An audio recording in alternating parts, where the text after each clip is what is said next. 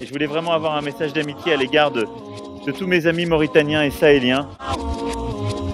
La paix du Sahel appartient d'abord au Sahel. Écho du Sahel. Écho du Sahel. Écho du Sahel, Sahel, Sahel, Sahel. Écho du Sahel.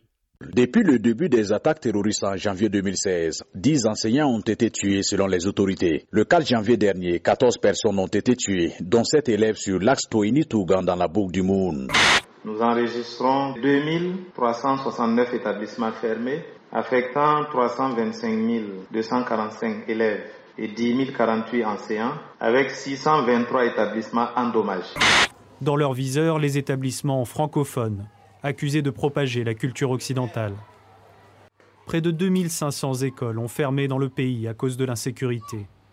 De nombreux enseignants ont été assassinés. Cette insécurité permanente dans le nord du pays a engendré des déplacements massifs de population et hypothéqué l'avenir immédiat de milliers d'enfants. Depuis 2015, le Burkina Faso fait face à une montée de l'insécurité et une multiplication des attaques terroristes.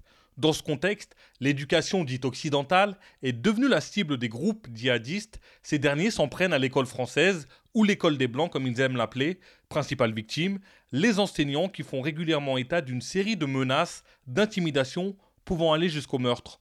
Au total, une dizaine d'enseignants ont été tués, ce qui a provoqué un exode massif de travailleurs de l'éducation vers la capitale Ouagadougou et de nombreuses fermetures d'écoles, portant ainsi atteinte au droit à l'éducation. Les chiffres sont alarmants. À la date du 30 janvier 2020, près de 2500 établissements ont été fermés, ce qui prive plus de 300 000 élèves d'éducation. Il faut ajouter à cela 9000 enseignants au chômage, selon le ministère de l'Éducation nationale. On en parle dans Écho du Sahel. Écho du Sahel. Écho du Sahel. Écho du Sahel, Sahel, Sahel, Sahel. Écho du Sahel. Pour en débattre aujourd'hui, Ismaël, enseignant originaire du Sahel, réfugié à Ouagadougou depuis 2017, car menacé par les groupes djihadistes. Bonjour Ismaël et merci d'avoir favorablement répondu à notre invitation. Bonjour. On a aussi Souleymane Badiel, secrétaire général de la F Sainter, un syndicat enseignant au Burkina Faso. Merci à vous Souleymane. Merci à vous, monsieur Si. 3 mars 2017, Courfayel, ville située à 7 km de Djibo, Salifou Badini, 28 ans, directeur de l'école primaire, et son collègue sont assassinés par des hommes armés non identifiés. C'est le premier meurtre d'instituteur à avoir été signalé au Burkina Faso. Bah, ma, première question s'adresse à Ibrahima. Euh, vous étiez où lorsqu'est tombée cette terrible nouvelle? Et en tant qu'enseignant, j'imagine que ça a été comme un coup de massue. Effectivement, je me trouvais dans la zone, euh, dans le Soum.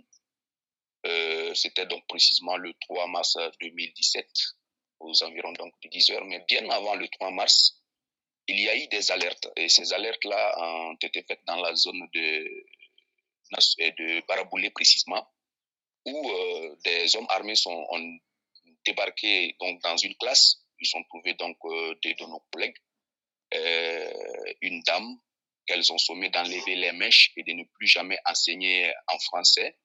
L'autre collègue également. Donc, ils ont replié dans le centre, c'est-à-dire vers Thibault. Et c'est par là, juste après ça, ça représentait donc une sorte de menace. Et pour certaines personnes, ces menaces-là ont été mises donc en exécution avec l'assassinat du sieur Badini. Et c'est là que la débandade a commencé avec les enseignants donc de, euh, des de, de, de villes de campagne pour se retrouver un peu dans le centre. Et la peur donc a commencé à prendre tout le monde parce que ça ne faisait que continuer, des écoles qui étaient brûlées, des enseignants toujours menacés, et chacun donc sentait, se sentait euh, en insécurité. Euh, voilà donc ce qui nous a amené donc euh, à quitter un peu dans la zone. Euh, Souleymane Badiel, à quel moment avez-vous été alerté des premiers cas d'insécurité de la part de vos collègues? En quelle année? Racontez-nous. Merci. il faut dire que déjà en 2016, euh, la situation sécuritaire avait commencé à se dégrader dans notre pays, mais euh, le tournant majeur a eu lieu effectivement, comme vous l'avez dit, avec euh, l'assassinat du collègue Badini en 2017 à quelques encablures de Djibo, parce qu'il faut préciser, son école était située à moins de 10 15 km du chef-lieu de la province qui est Djibo. Euh, et ça a donné, un signal qu'effectivement, même les grands centres, effectivement, étaient euh, dans une situation difficile.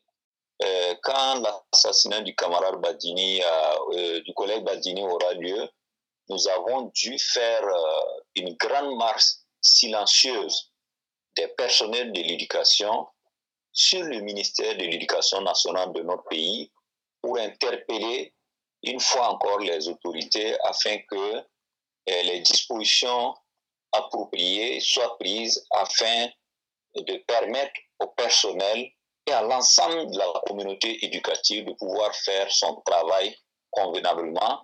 Et justement, justement, Monsieur Badiel, quelle a été la réponse euh, du ministère de l'Éducation nationale Est-ce que vous, vous, avez pensé qu'ils ont vraiment pris conscience de ce qui se passait euh, dans la région nord du pays? Pris conscience, euh, je ne saurais le dire, mais je pense que euh, nous, nous faisons le constat que la situation est allée en se dégradant davantage. la difficulté avec les autorités, c'est que, bon, elles évoquent le fait que c'est davantage une situation dont la réponse est sécuritaire, quand bien même je ne partage pas véritablement ce point de vue.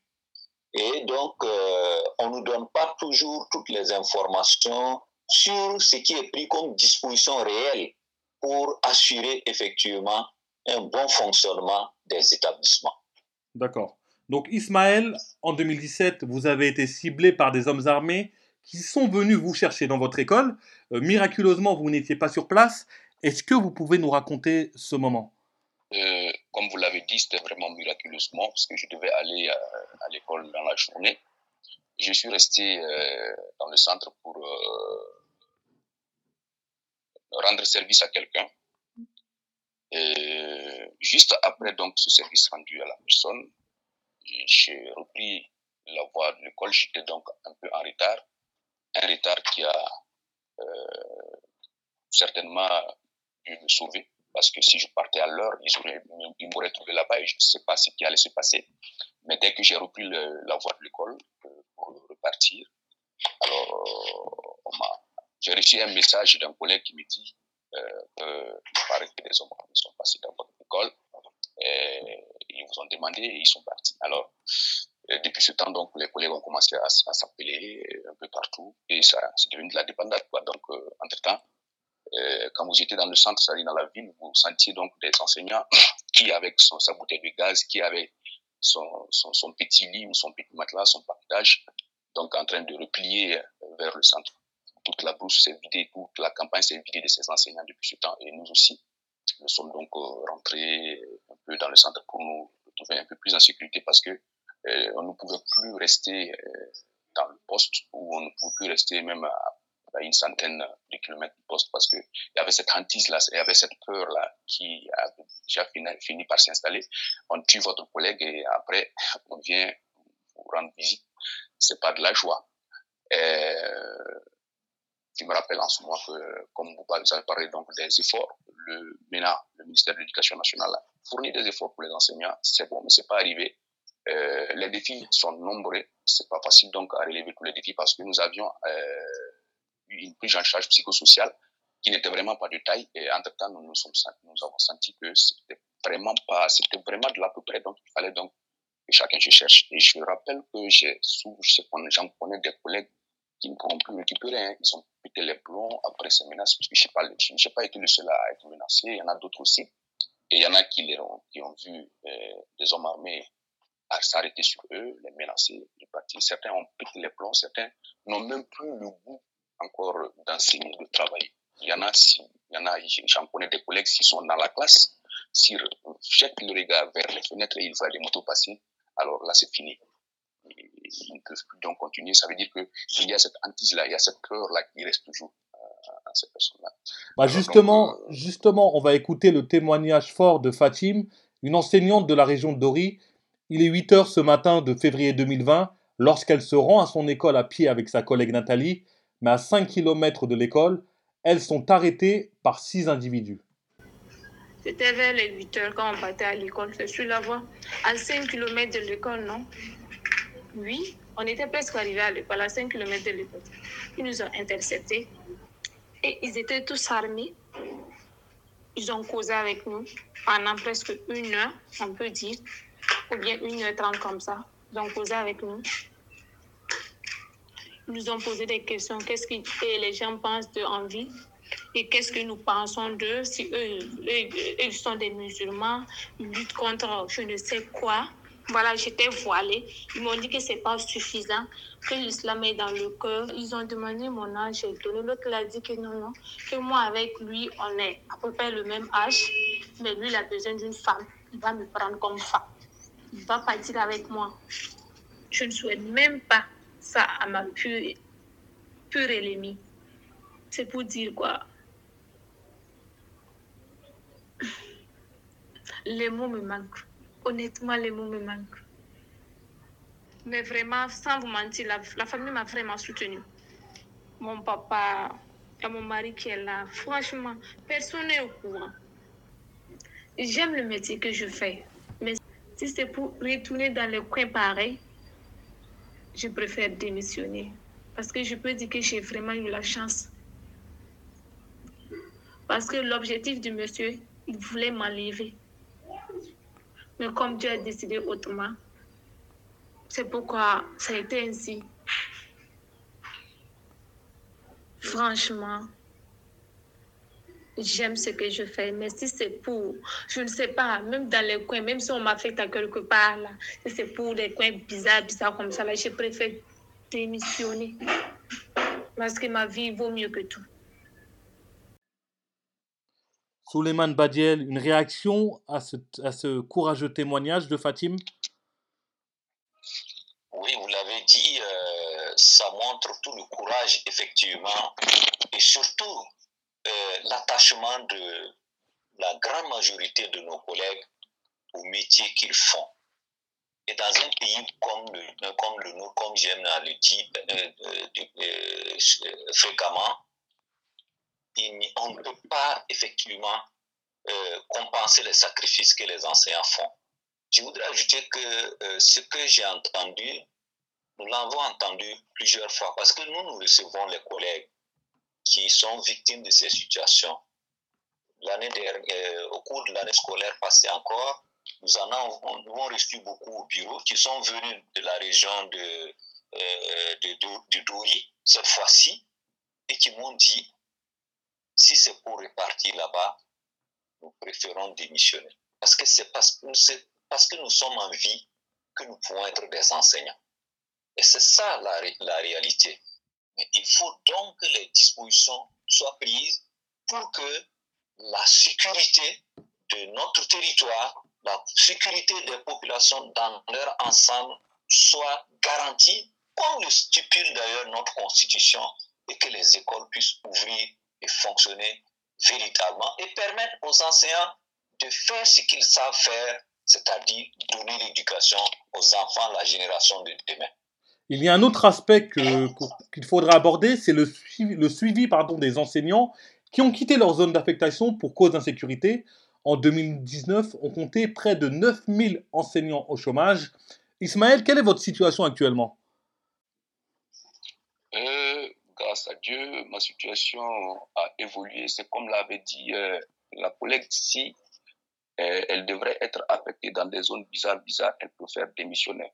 Moi, je croyais, je croyais d'ailleurs que j'avais démissionné jusqu'à ce que je me vois redéployer quelque part parce que j'avais complètement décidé de ne pas bouger même. Vous savez, euh, monsieur Si, on ne peut pas définir personne ne peut définir la peur que celui qui l'a vécu. Et moi, ma propre définition de la peur, c'est que c'est le cousin de la mort, parce que ça t'enlève ton âme. Voilà un peu ça. Il y a des choses que les gens ne comprennent pas. Les gens sont morts pour la patrie, oui, mais ceux qui sont vivants euh, continueront à servir la patrie quand ils seront en sécurité. Au moment, où je vous parle, euh, au moment où je vous parle, il est inimaginable pour les enseignants et élèves victimes des groupes armés de réinvestir leur village. Souleymane Badiel, que faut-il faire? Je pense que pour euh, les enseignants, les élèves, c'est autre chose parce que c'est leur, leur terroir. Si les conditions sont réunies et que leurs parents retournent dans leur localité et qu'il y a la sécurité, leurs enfants vont suivre parce que les enfants ne voudront pas rester ailleurs. Aujourd'hui, nous avons autour de six régions qui sont concernées sur les 13 régions du pays par cette situation. Il faut donc avoir une situation régulière en mettant à jour les données sur la situation des écoles et des personnels. Ceux qui ont vécu des traumatismes dont les écoles ont été fermées, il faut avoir la, il euh, possibilité de les affecter ailleurs, là où ils peuvent être plus en sécurité, ou en tout cas, d'un point de vue psychologique, ils peuvent être à, à l'aise pour donner effectivement leur cours. Je rappelle qu'au moment où je vous parle, on dénombre près de plus d'un million de déplacés internes au Burkina Faso, dus à l'insécurité principalement. On arrive à la fin de ce podcast. Une dernière question à tous les deux. Dans deux mois, il y a les élections présidentielles au Burkina Faso. Est-ce que ça peut changer quelque chose? Êtes-vous optimiste pour le secteur de l'éducation? Euh, D'abord, euh, Ismaël? Euh, Optimiste, oui, parce que je pense qu'un effort est en train d'être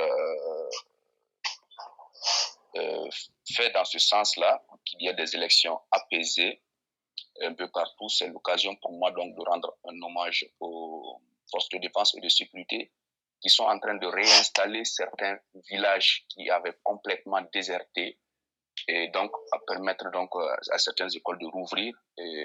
Nous savons que dans le Soum, sur l'axe euh, Namsidia Djibo, où on a, on a donc euh, nommé le couloir de la mort, actuellement l'écart il passe sans problème parce qu'il y a un détachement qui s'est installé complètement là-bas et l'espoir est en train de renaître.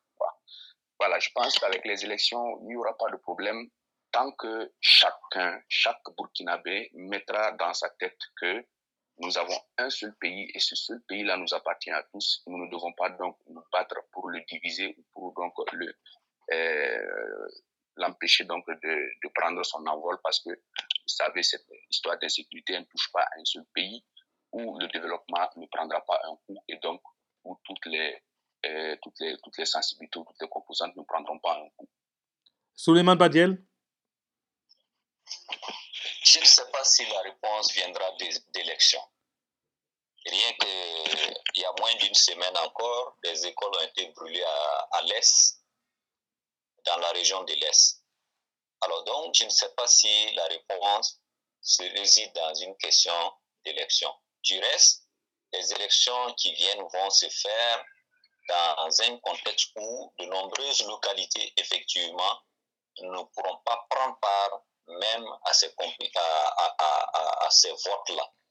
Et dans ce sens, euh, la loi électorale, notamment le code électoral, a été revu euh, il y a moins euh, d'un mois par l'Assemblée nationale pour permettre que les élections se tiennent dans notre pays sans que des localités, des communes entières n'aient la possibilité de prendre part au vote.